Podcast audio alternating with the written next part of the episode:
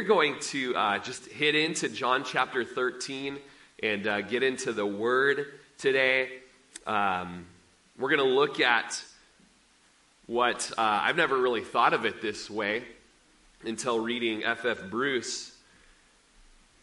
You know, we, we know from last week that right after the triumphal entry in, God, in John's Gospel, uh, was a shift in gears where no longer did Jesus have the public ministry that he had had so far in the book, but now he's just going to spend the final few days of his life ministering to his own, to his own disciples. And so F.F. Bruce put it in a book that I was reading today the upper room ministry is directed to his inner circle. And so chapters 13 through 17 is going to be an upper room ministry and a special time that he has with his disciples and with the Father, times of teaching and um, times of preaching and times of praying as well. And we need to take John uh, chapter 13 in light of John chapter 1, where in the beginning was the Word, and the Word was with God, and the Word was God. Uh, we studied that nearly a year ago, just that Jesus is the Word. He's the reason for life, He's the Creator.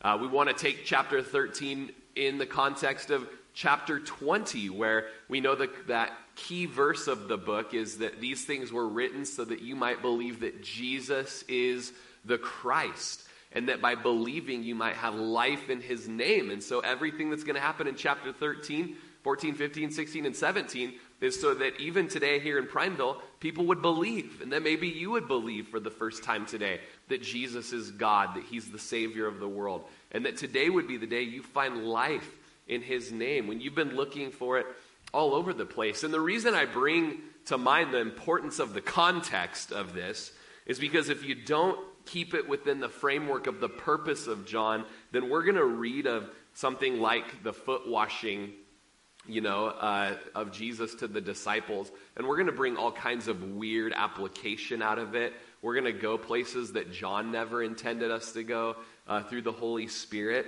And, um, and so we want to look at it in context today. And, uh, and so let's do that. Let's look at chapter 13. Once again, I'm just thinking of the focus of the entire chapter is Christology and soteriology. Keep that in mind well, that we might know Jesus and that we might know how to be saved. Now, verse 1 Before the feast of the Passover, when Jesus knew that his hour had come, that he should depart from this world to the Father, having loved his own who were in the world, he loves them to the end. Now, John has been kind of periodically updating us as to where these events are happening in light of the feast of Passover.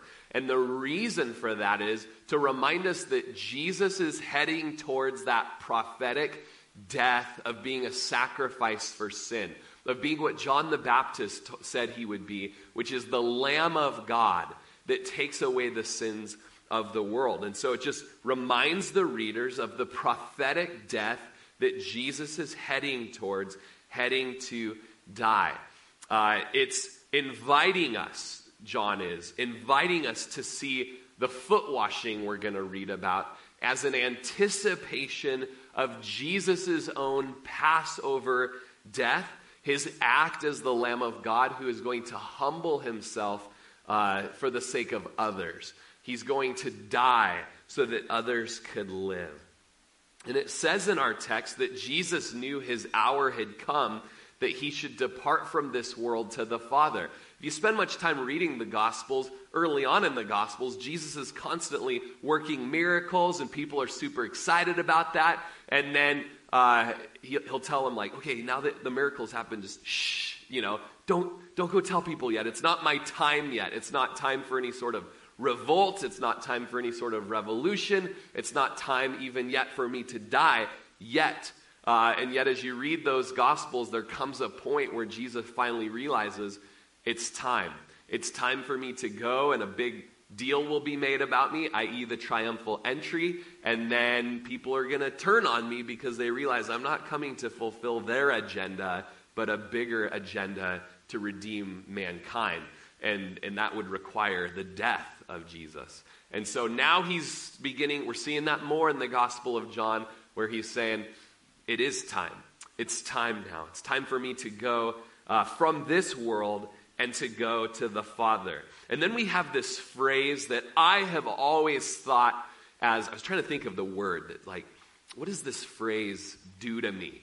Um, and let me read the phrase to you. It says, having loved his own who were in the world, he loved them to the end. Th- think of that phrase. Having loved his own who were in the world, he loved them to the end.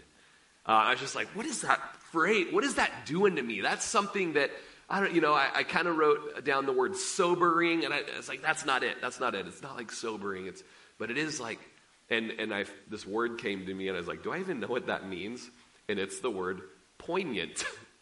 poignant. I had to, I spelled it right when I wrote it down, but then I had to look it up, and it speaks of something that's moving and something that's touching, something that touches our heart to hear about. That this is our God, people this is our God who loved the world and who loves his own. And in the midst of the world that God loves, for God so loved the world that he gave his only begotten Son, in the midst of all of that, he's calling people to himself. He's drawing people to himself, and that's you today. But he also has his own. He has those that have believed in him. We just saw some slides of guys that were in the gym for two days talking to Scott, and they became his own. They became disciples. And then, two, was it two lunches later? It's like, now that you're a Christian, tell this person about Jesus. Like, that is amazing, you know? Um, and more people became his own. And having loved the world, he, he, there's a special, there's something special about it in the word of even his own. And he loved them to the end. And so, immediate context, the disciples that he's moving into this upper room ministry for the next four chapters with. Um, but also, I believe that stretches to us as well. If you're a Christian today, he's loved you to the end. And so it's, it's a phrase that is poignant and moving, and it's a touching portrait of his love to us. He's loved his own. I was just glanced at the Greek lexicon, and when it speaks of his own, in the Greek it's uh, Hos idia. And, but when I first saw it, I, my eyes read hot idiot. you know, I was like, he loves the hot, which was my nickname in high school, in case you're wondering. Like, he loved the hot idiots all the way. Okay. You're like, amen, bro. Okay.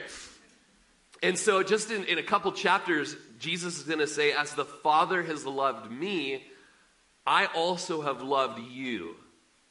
And what do we do with that? What do we do about being the hos idios, you know, he, being his own? As the Father loved Jesus, Jesus loved his own. And then he goes on to say, So abide in my love. Abide in that.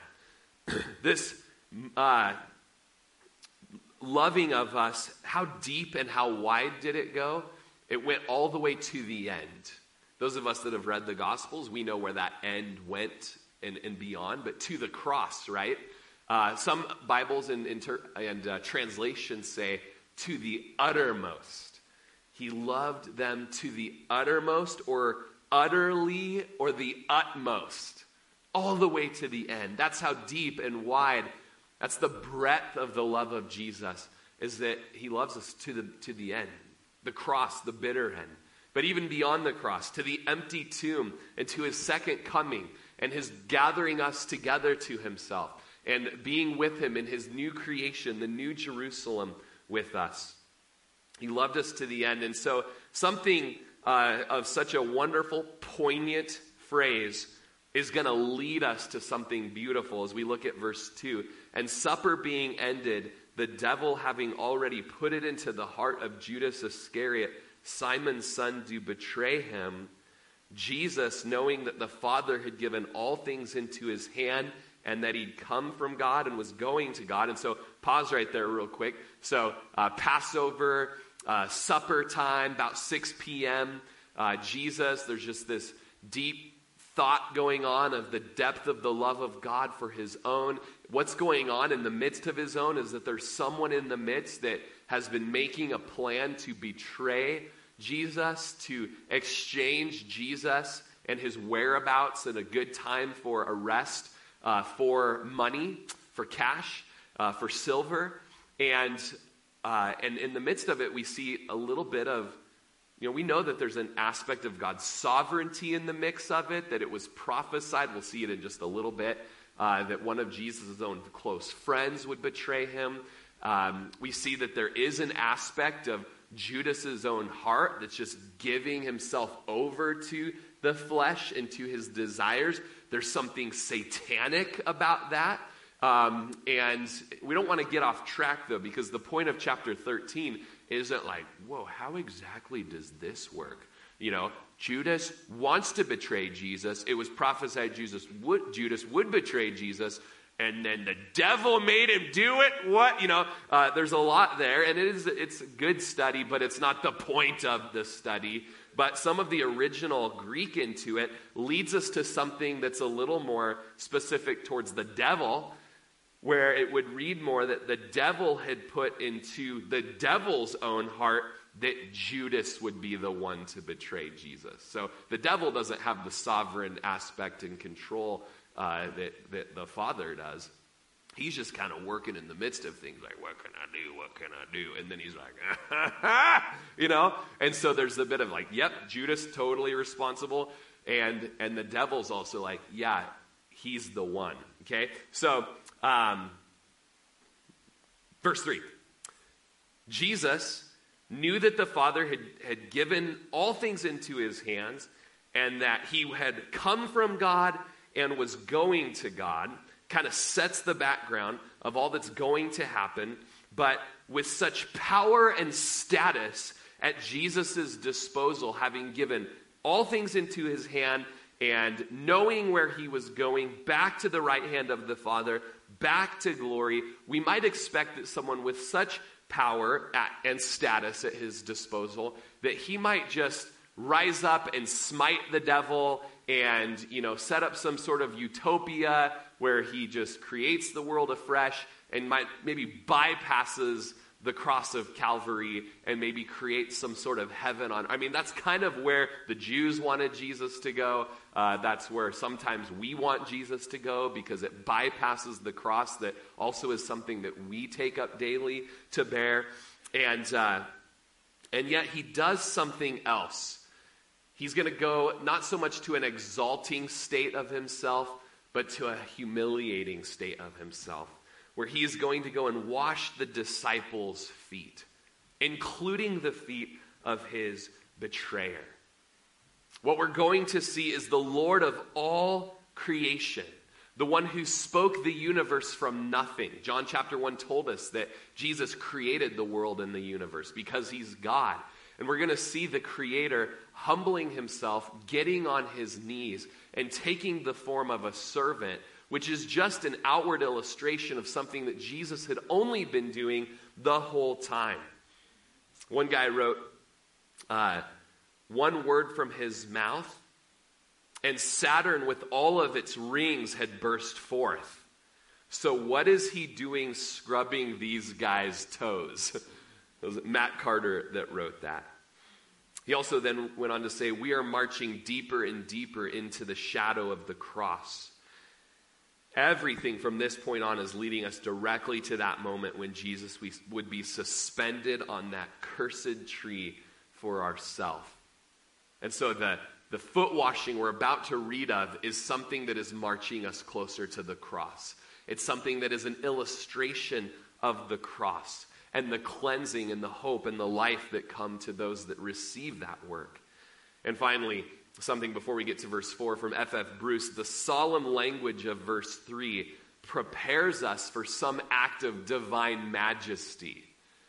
And so, having received all things into his hands from the Father, knowing that he came from the Father and was going to the Father, it leads us to some sovereign act of majesty, which we would hope would be pull out your sword and bring out the white stallion and let's just kick some Roman booty, you know?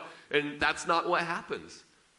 What happens is a different act of sovereign majesty. In fact, a more important act of sovereign majesty. Let's get into it. In verse 4, he rose from supper and laid aside his garments took a towel and girded himself. He adopted the dress of a menial slave.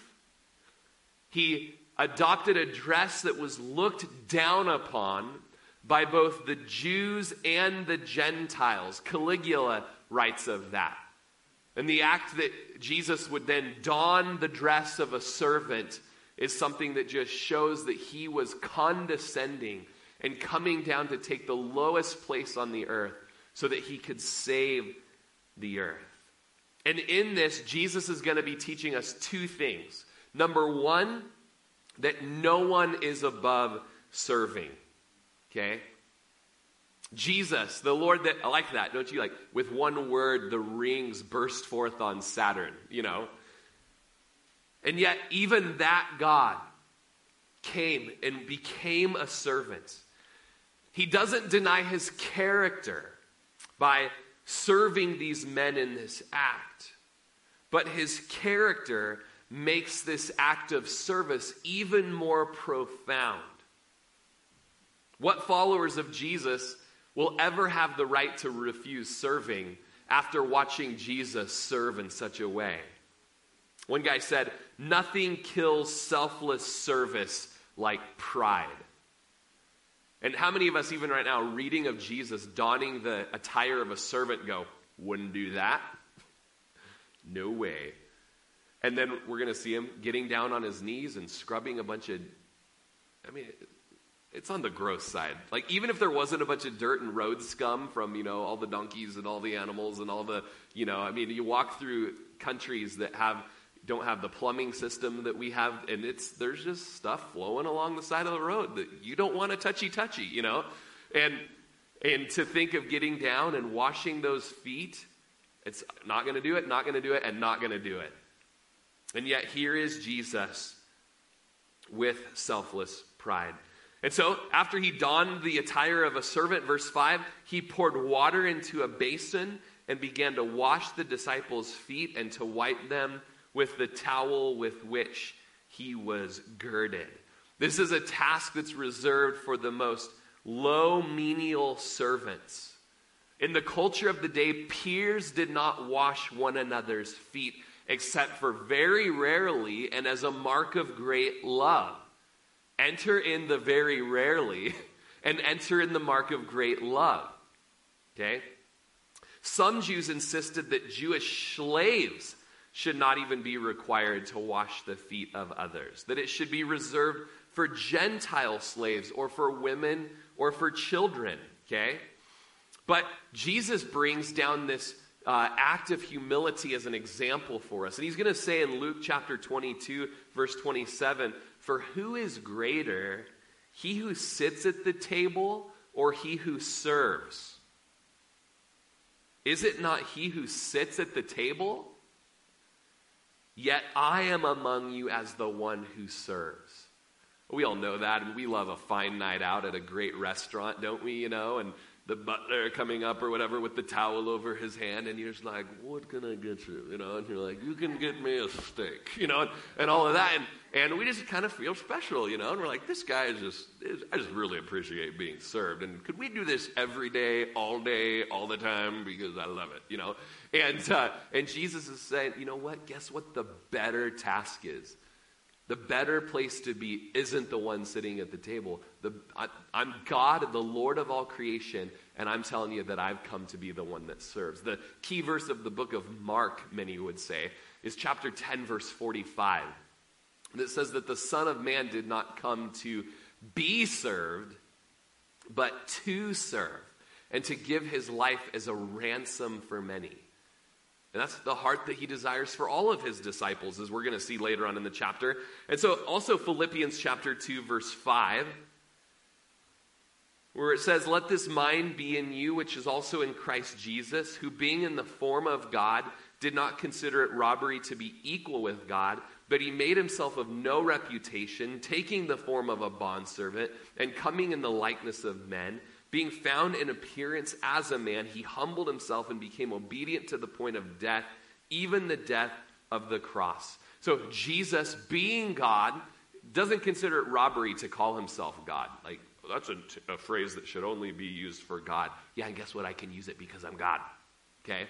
I'm not robbing a title. I am God. Okay? And what did he do? He made himself of no reputation. He came humble. He humbled himself to the point of being born in a manger. He humbled himself of being like less than a fox or a bird of the air that didn't have a hole to live in or a rock to lay his head on, you know, a pillow. But he went around Israel, Judea, Galilee, ministering to people, serving people, laying his life down for people. Nothing but a life of servitude, okay? He went to the point of washing his friends' feet uh, down on the ground and scrubbing, you know, those hairy man toes, you know, and, you know, he's like, I'll go that low, but guess what? I'll go even lower.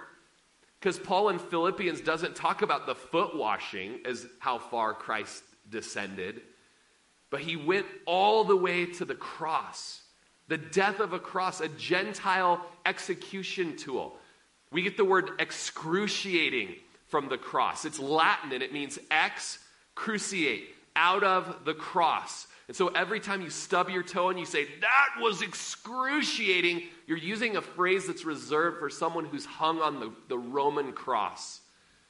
This implement that was designed to inflict the utmost pain. It was reserved for criminals. It was down at eye level in the streets where the, the, naked victim would lay open and receive mockings and spittings, where in the night wild beasts would come out of the mountains and rip apart the body while they hung alive on the cross where excrement would flow from their body and blood and, and soil all up. And, and Jesus went even deeper for us than just washing his buddy's feet, which is a great example.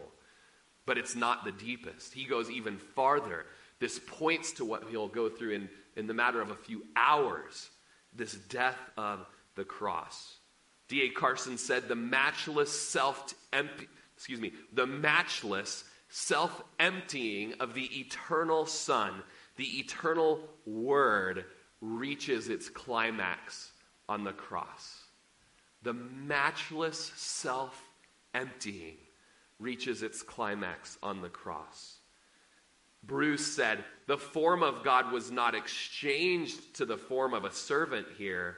The form of God was revealed in the form of a servant. As the hymn Humility by James Montgomery said, nearest the throne of God must be the footstool of humility. Certainly, no vestment is so becoming to a Christian minister as the apron of humility. So we see our God is humble, and he humbles himself, washing the feet. Verse 6 Then he came to Simon Peter. Can you guys give me 12 more minutes? 12? Okay. He came to Simon Peter, and Peter said to him, Lord, are you washing my feet?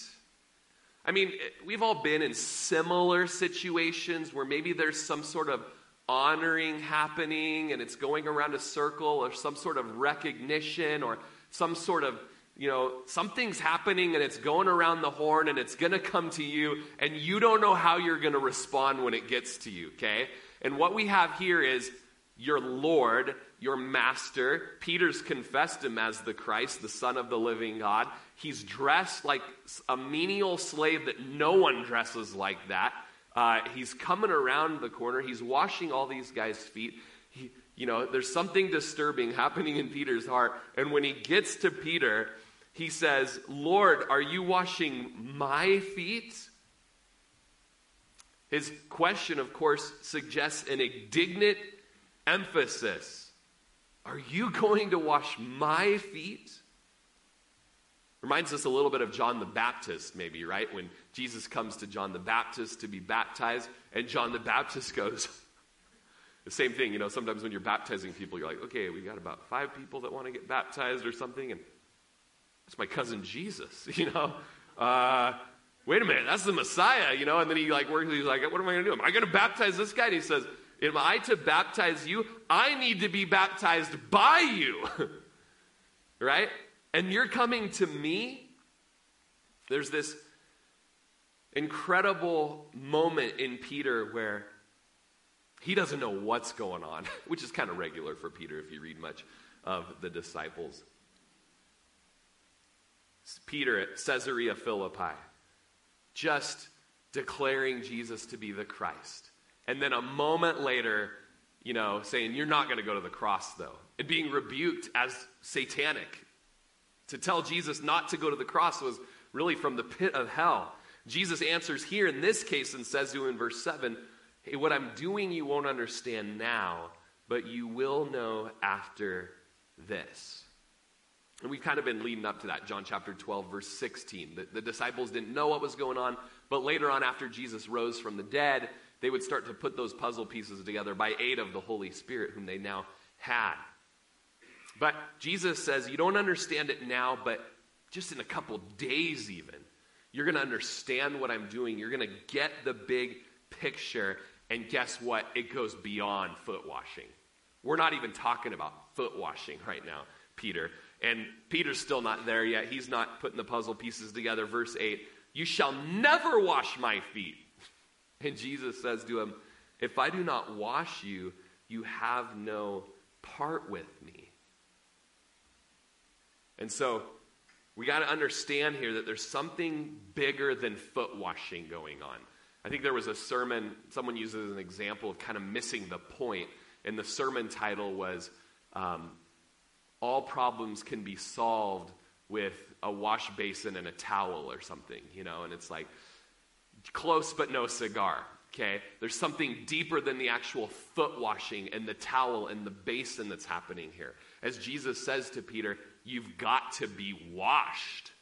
Okay? You've got to be washed. I'm going to hop hop down and maybe come back, but because I'm thinking of Simon's response in verse 9, Simon Peter said to him, Lord, not my feet only, but my hands and my head. And Jesus said to him, He who's bathed needs only to wash his feet, but is completely clean, and you are clean, but not all of you. So poor, poor Peter. I mean, I'm kind of like Peter in the sense that, like Kent Hughes said, poor old Peter, the only time he would open his mouth is to change feet. If you get what that means. He's old foot in the mouth, Peter's like,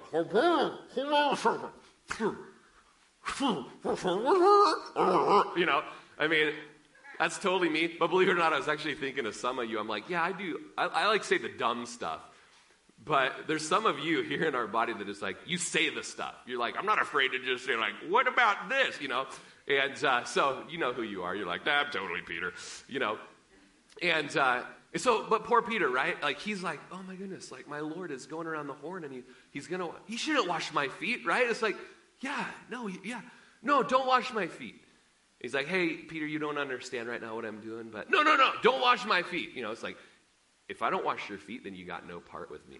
Well, in that case, I know I want to part with you. I want to be a part of what you. Okay, so don't only, not only my feet, but my hands and my head and my whole entire body. It's like, no, just your feet is fine. And then he's like, what? You know, and then he said, you know, and then Jesus says, you know, and hey, all you need, once you're cleansed, all you need is like a foot washing. Okay, okay, and all of you are clean. Oh, good, all of us are clean, but not all of you. But, but not all of us. He's just like, you know, and and honestly, you know, when you watch the disciples, they're like, I don't understand the parables. I don't understand what's going on, you know. And Jesus is just like, it's just going to be better if I just depart from you guys and go to the Father. I'm going to send the Holy Spirit, and then He's going to help you guys understand all things. And honestly, like as much as I'm, I've read and studied this week for this foot washing part, like there are guys all over the place is what half of what's going on here, you know. And they all kind of they all agree on the main things, you know. But on some of these peripheral things, it's like I don't know. Satan totally went into the heart. So yeah, Satan went in, but it was also in Satan's heart, you know. And uh, it's just okay to be like, okay, Lord, what are you doing here?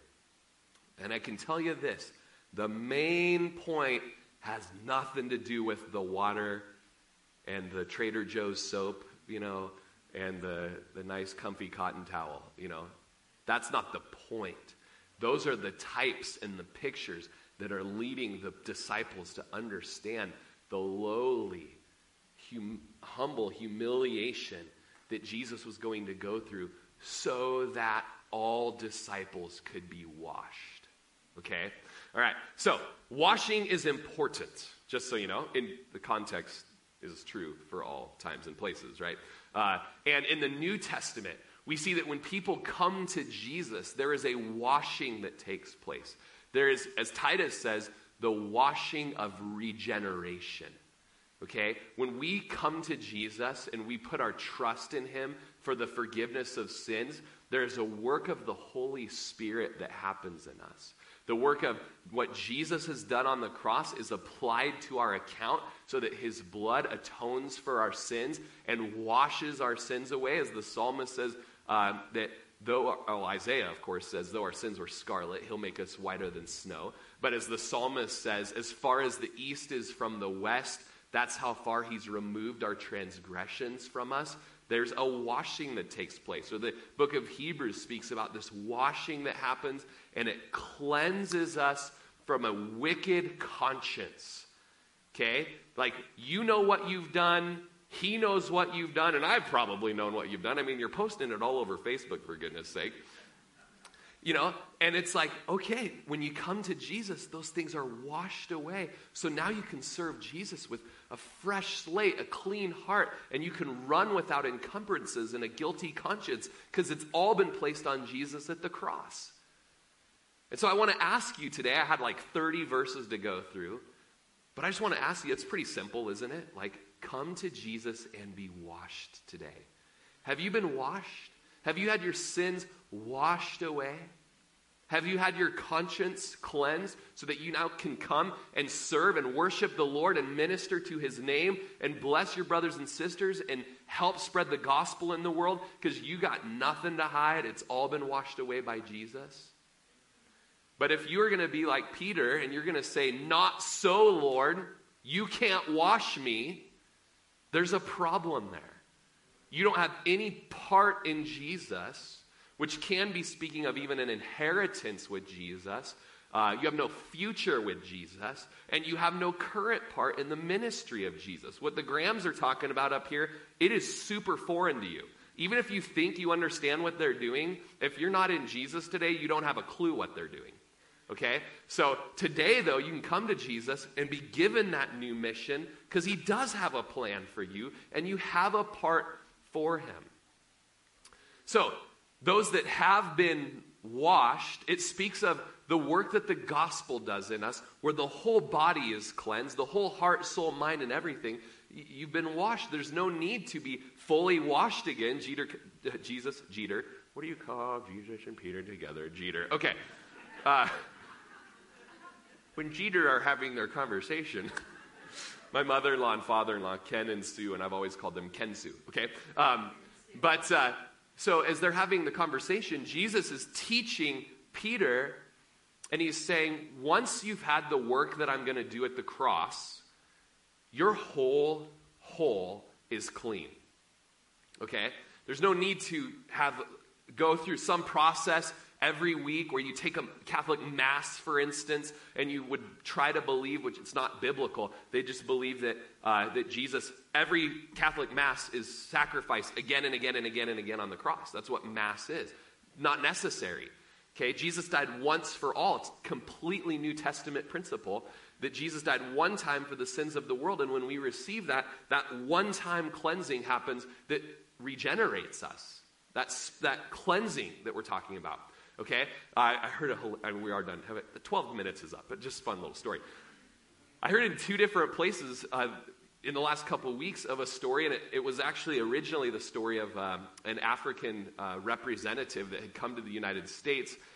And when he came to, uh, to the States, he had met an old friend that had visited Africa, and they invited him to his home. And his wife, you know, was there as they welcomed him into the home. And they said, We've prepared a delicious meal for you.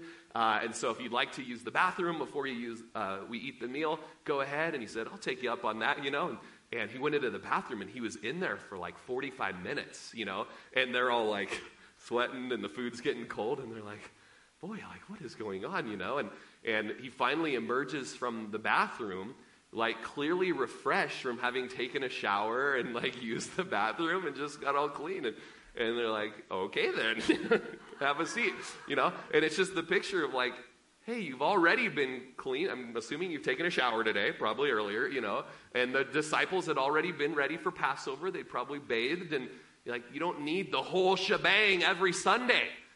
You don't have to get saved again every Sunday. Once you're saved, you're born again. Once for all. Your sins are washed away by the blood of the Lamb. Hallelujah. All right? Yeah, praise God. Yeah. Wasn't expecting such a good hearty amen on that one, know? But then the foot washing, a couple different thoughts on this. The foot washing are some of the just acts of grace that God has given us as being part of the body of Christ. Once you've been once you've had that cleansing, then there's just things that as we are Christians we go through and it's just washing the dirt off your feet.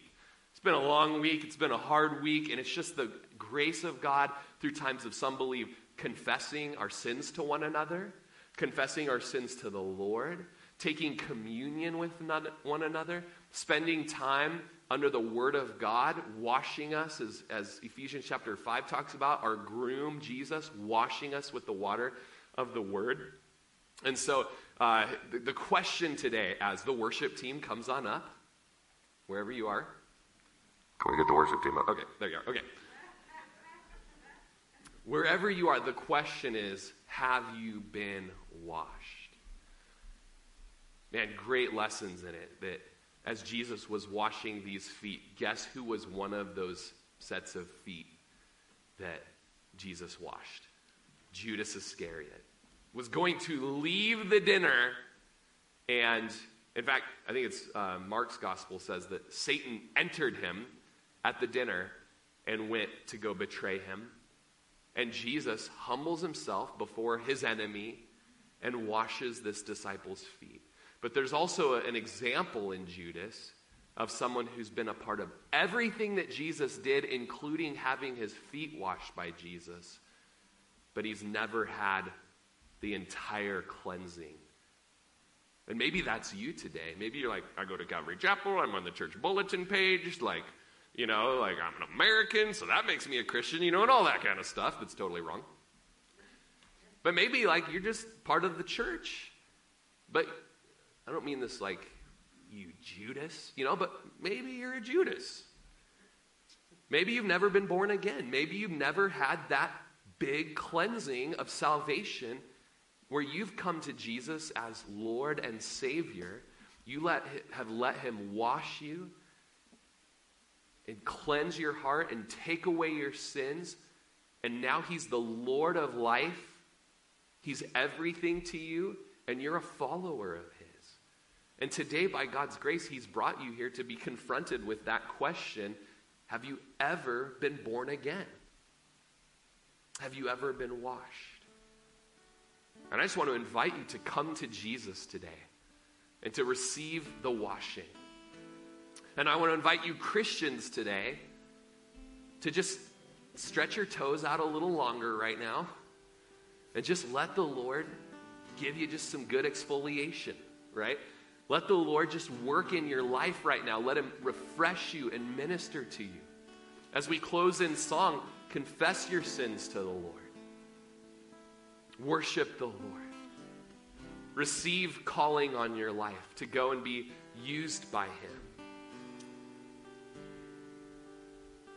Maybe there needs to be time today where you take a brother aside or a sister aside and you just confess sin to them and be free from stuff. And that would be a moment that the Lord's just like, let's just get those areas that have gotten dirty throughout the last couple weeks. And so let's pray right now. Move toward just letting the Lord work in our midst.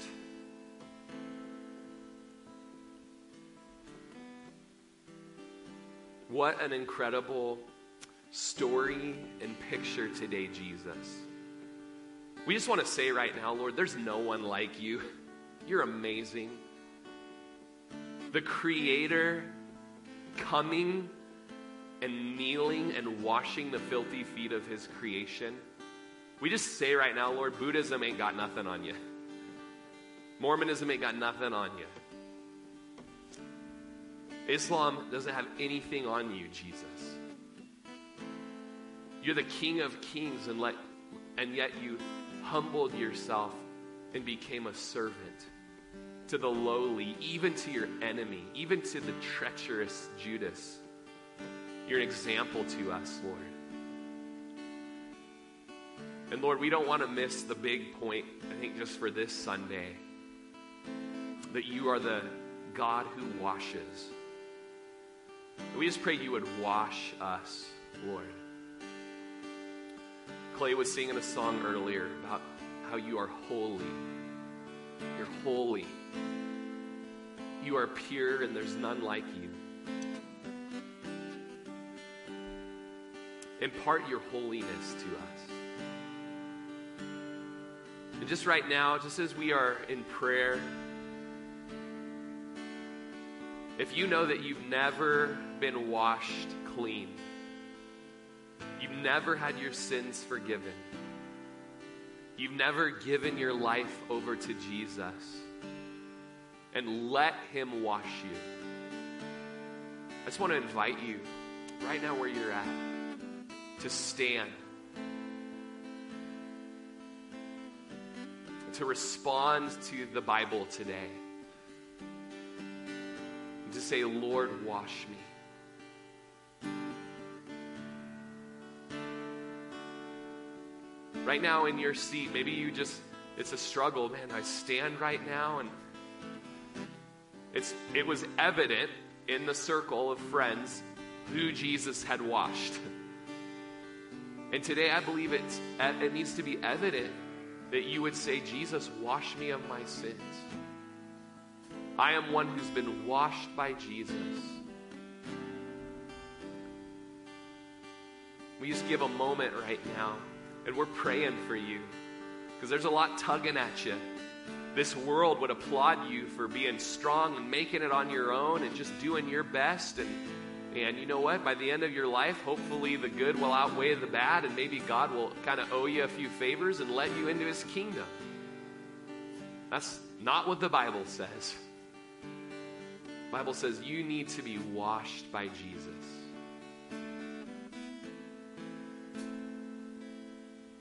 And so as Clay sings this first part of this song, we're just going to reserve just a time for anyone that knows I need the washing. That initial cleansing of my heart and my mind and my conscience, that salvation, the forgiveness of sins. We invite you to stand, to be numbered with us, followers of Jesus